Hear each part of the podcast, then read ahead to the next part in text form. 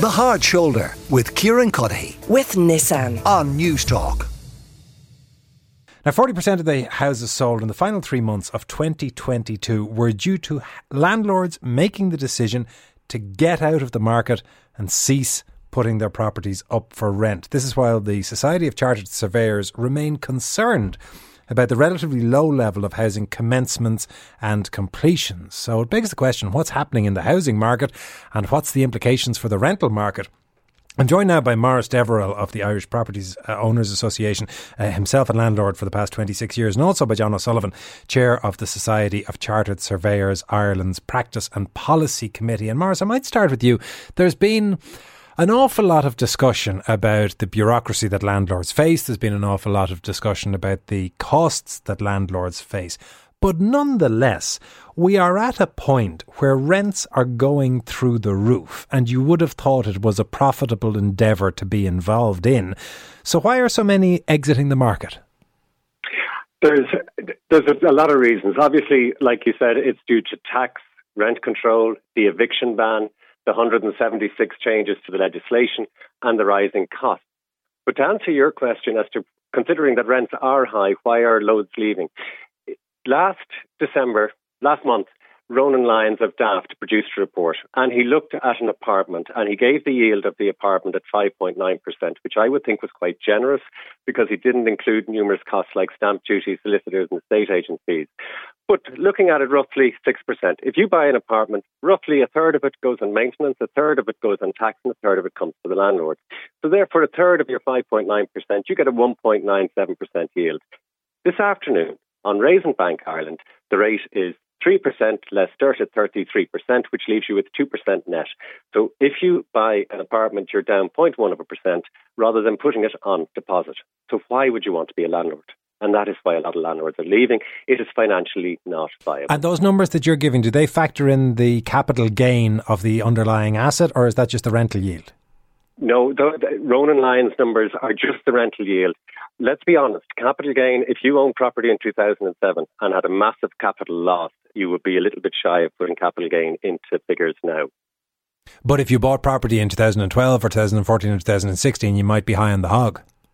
You might be, but a lot of people didn't because it was harder to get money in those years. And what do you so, think is the reason that has catalysed it to occur now? Because a lot of the factors that you describe have oh, been there for the, the last control. while. It's the rent control. Absolutely, without a shadow of a doubt. Look, it, it, it's the rent control, it's the tax, it's the eviction ban. Yesterday, I was on with ITV in Wales, and I quickly looked up Cardiff versus Dublin. And in Cardiff, the population is about a third of what it is in Dublin.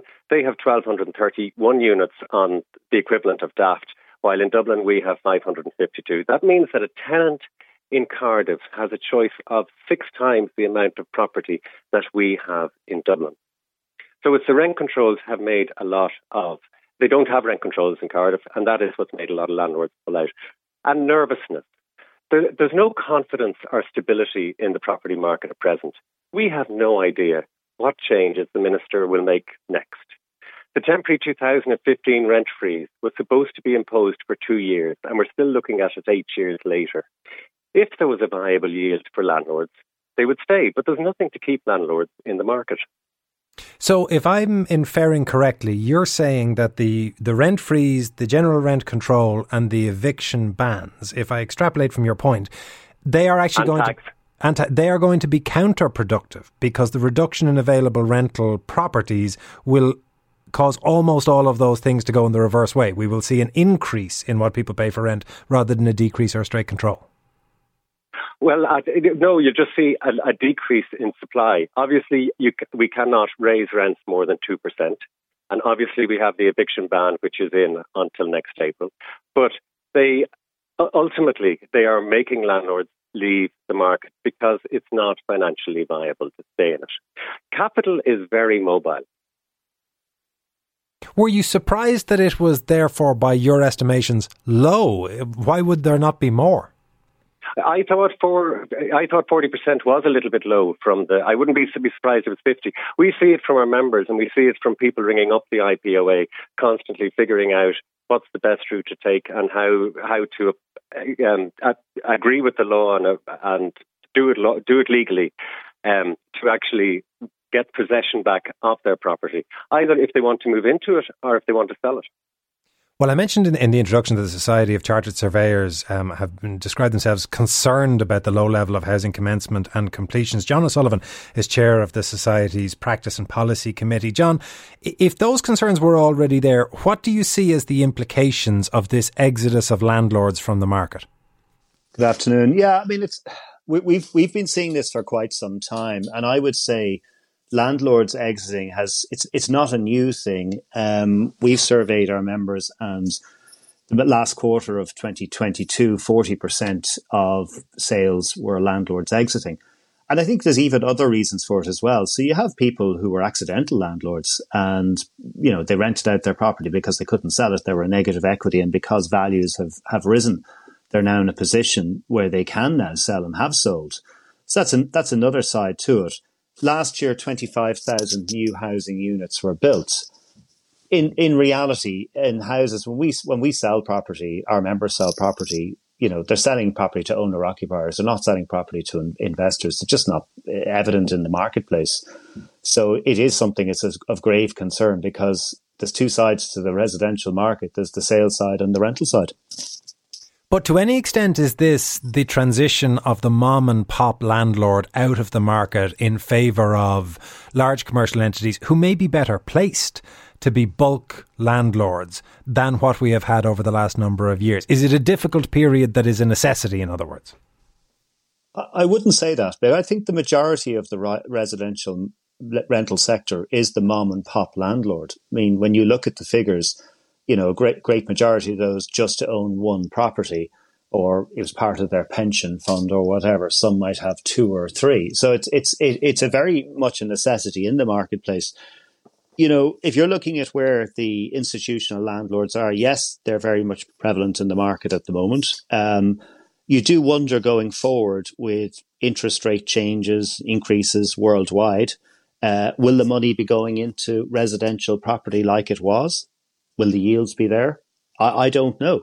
And I think that is something which, which gravely concerns us. So I would say what we should be focusing on is maintaining existing landlords in the market rather than them leaving.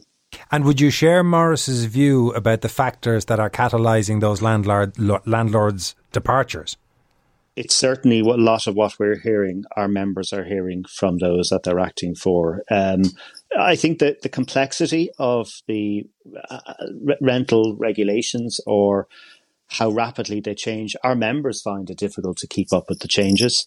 Uh, I'd also say one of the other issues that's been raised is compliance with rental standards. So very often private landlords may have to invest capital in a property to keep the property to standard. And as a, as a result, they either don't have that capital or they don't have the willingness to do it based on the, the low return they have.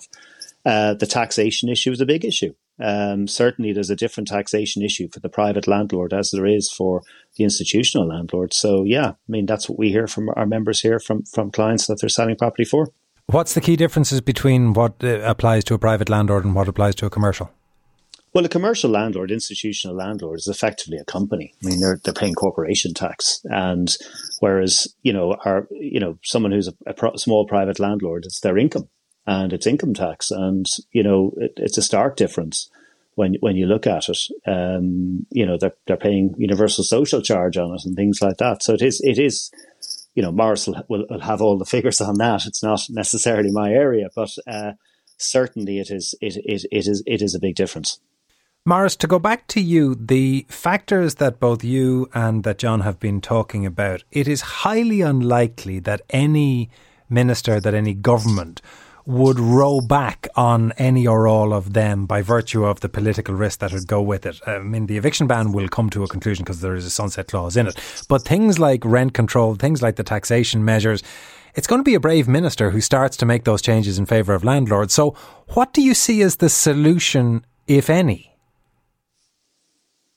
Firstly, we should be treated similarly. The the REITs and the institutional investors, we both provide exactly the same service. We both put a roof over the head of tenants. And from that point of view, we should be treated in a similar sort of manner. Legitimate expenses that we spend should be allowable against tax. Every other business in Ireland has it, whereby uh, legitimate property expenses are allowed. We also have, um, a, a, you know, a lot of costs going going up. We know that the RTB has their price rose 267% in the last year. We've, our rents have gone up 2%. Management companies, insurance, tradesmen, all of the costs are going way up. But the rent is stuck at 2%, and it's not viable. it just cannot survive at that. So that is why we would be looking for that, for similarities to the rates. It's interesting, like, this is nothing new to the government or otherwise, because it's been really obvious. If you look in 2006, landlords borrowed 7.9 billion euros to, to purchase properties for rentals. And in 2021, they borrowed 143 million. So there's no new landlords coming into the market. Although the, the, the, landlords the, are. The 2006 numbers were the pendulum swinging fairly significantly in, in the other and wrong direction. I mean, that was when the, yes. the world and its mother was becoming a, a, a landlord.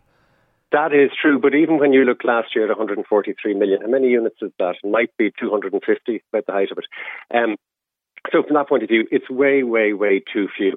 I let out a place uh, two months ago. I had 200 emails on it. I had 80 odd phone calls, and I met 30 people. Now, from that point of view, of the 30 I met, I had 10 absolutely wonderful tenants, potential tenants. But it's not only creating a problem for landlords, this is creating a problem for tenants because tenants now applying for properties really have to be really, really good. They have to have all the paperwork in order and everything else if they want to be in with a, a chance of getting a property because the demand is so high. And because it also limits tenants with the rent pressure zones on where they can live and work. I have a, I have a property out, out in Laoghaire, and the tenant has got a job in Walkinstown and has to travel from Laoghaire to Walkinstown. Obviously, he'd prefer to move to Walkinstown, but he can't get a property over there. So it's limiting tenants' movement. It's limiting everything by having these RPZs, and it's encouraging landlords to leave the market. And from that point of view, they really have to do something to get rid of them. I know it's very unfavourable, and I would not like to be the minister turning around and saying getting rid of it, because bringing them in was not a great idea in the first place. We've seen that in other countries. But from that point of view, I think it makes um, something has to change on them. Maurice, thank you very much. That's Maurice Deverell of the Irish Property Owners Association. And before Maurice was John O'Sullivan, Chair of the Society of Chartered Surveyors, Ireland's Practice and Policy Committee. The Hard Shoulder with Kieran Cuddihy. With Nissan. Weekdays from 4 on Newstalk.